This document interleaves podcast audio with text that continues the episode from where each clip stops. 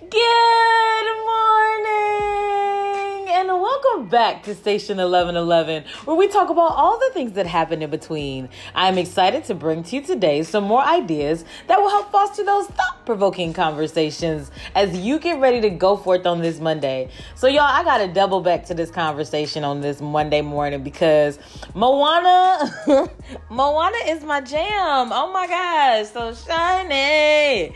I have no idea why this movie is stuck in my head. Well, I do know, but yesterday, like I said, I, I, I did the podcast yesterday about Moana and just about how I thought that you know it was interesting that um, I'm now starting to see that that, that movie has a very spiritual kind of connotation to it, which is very interesting, um, especially because. Um, you just don't expect that all the time from Disney movies. But when I was in my in my prayer time with God, it was just like as soon as I read what I had to read, I saw an image of that film. So when I got home from church yesterday, which was an amazing service that was just talking about before we can dedicate any like any church because my church is about to dedicate its building. We just got a new um a new building, a beautiful building, and we're having the dedication for it. Before we can dedicate the building, we first have to realize how to dedicate ourselves. And I, I just thought it was um, amazing that all of this kind of came full circle. And it actually during the service I was still just like wow like this is so great. Thank you Lord. Thank you God. Thank you for helping me to figure out that while I'm trying to search for the wrong thing while I'm I, I really have to search for your heart first and I have to work on that that that dedication first. So I'm gonna get right into um, this film because I really want everybody to know that this film is just speaking to me. and so when I got home yesterday, here I am, a grown 32 year old woman sitting in front of the TV, bawling my eyes out to a Disney film because it just made so much sense. So I'm gonna start with this. Um, something that came to me yesterday that just it just never clicked that that was happening in that way before is in the first couple of scenes of the film um, the family of moana moana is you know set to be the chief you know she's a young growing girl but because of her father's position she will one day have to take over that position and they're singing this song called um, it's called uh, all you need or something like that.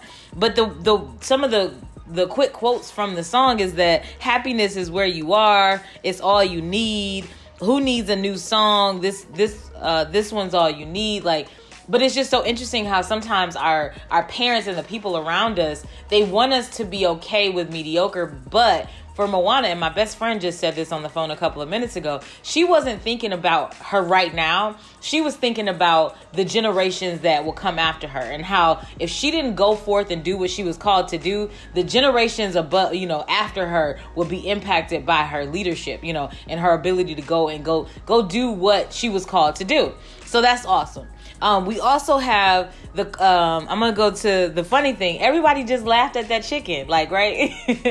uh, everybody just laughed at the chicken the first time I saw it. I was like, why is this chicken like all over the place? But that chicken had a legitimate role in the film. And my best friend, she thinks that it was because it was like, oh, the chicken got her to where she was going, which quite pop, you know, possibly he was a protector. He swallowed the little heart. But I also like the fact, or what I got from it. I'm not gonna say that this is the maybe it's not the meaning for you, but for me, the chicken represented me like always knowing um doing the same things making those same mistakes over and over again. Those repetitive things over and over again. But you know even thinking about how it may not be me physically but the things that i do. So i'm thinking like i do the same things over again. I might go troll on somebody's facebook or you know like i might put myself in a position where i'm listening to the wrong music. There's certain songs i can't listen to y'all and Dru Hill album, Enter the Dragon, is one of them. And 112, Peaches and Cream, I can't listen to that. Okay? Not until I'm married. But day one, marriage one, day one, marriage, day one. Those albums is getting popped right in.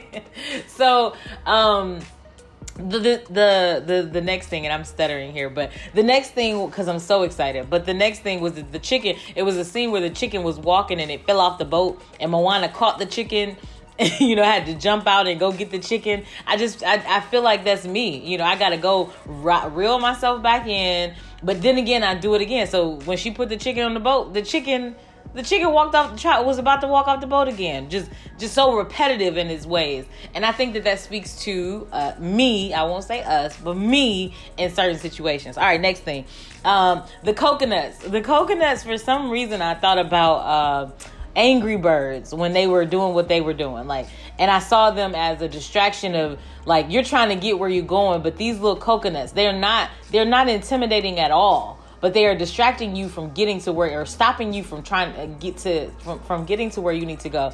And i saw that as like again social media. I saw that as um you know like um just different things that come to distract us food uh just all of these anxieties i felt like the coconuts represented those things and luckily they got shut down so then there's that uh, the coconut i mean the, the crab all right i'm trying to go as fast as i can because i hate doing segments that are longer than five minutes so we'll we'll get done as soon as we can but the coconuts to me i mean the crab the crab was broken but the very first song i'm so shiny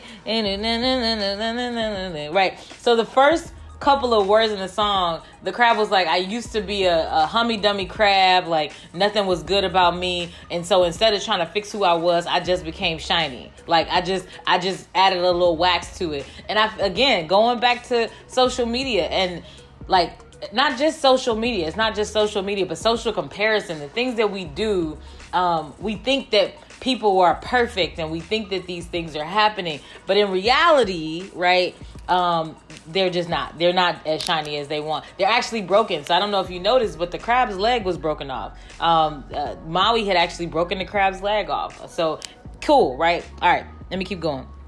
Uh, the grandmother was dope. The grandmother encouraged her to go, but I think that that could represent um, something in my own life. You know, um, the gra- the grandmother to me is my spirit saying, "Go, do, go, go, find the heart, go and find what you need." And then on the other side, you know, you got those distractions that are my my flesh, you know, kind of working against each other. Um, and then, uh, like I said yesterday, Te Fiti did not just represent. Te Fiti was the goddess. She was the original mountain. I can't remember the name of what the actual name of the like when she lost her heart and she was the monster. But when she got what was you know the heart of her, you know, thinking about you, thinking about me. When, when she found that heart, she was able to flourish. She was able to feed other people. And I think that has to do with just discipleship and our ability to go out and, and like bring people to Christ, help them to understand who He is in our lives and how wonderful He is and what His glory can do and all those other things. But I just had to go back and do this. I hope that you go today, as you go forth throughout the day, maybe you have, like me in my office, I got two screens. So I can work from one screen and watch my one from another one or insecure or whatever I want to watch.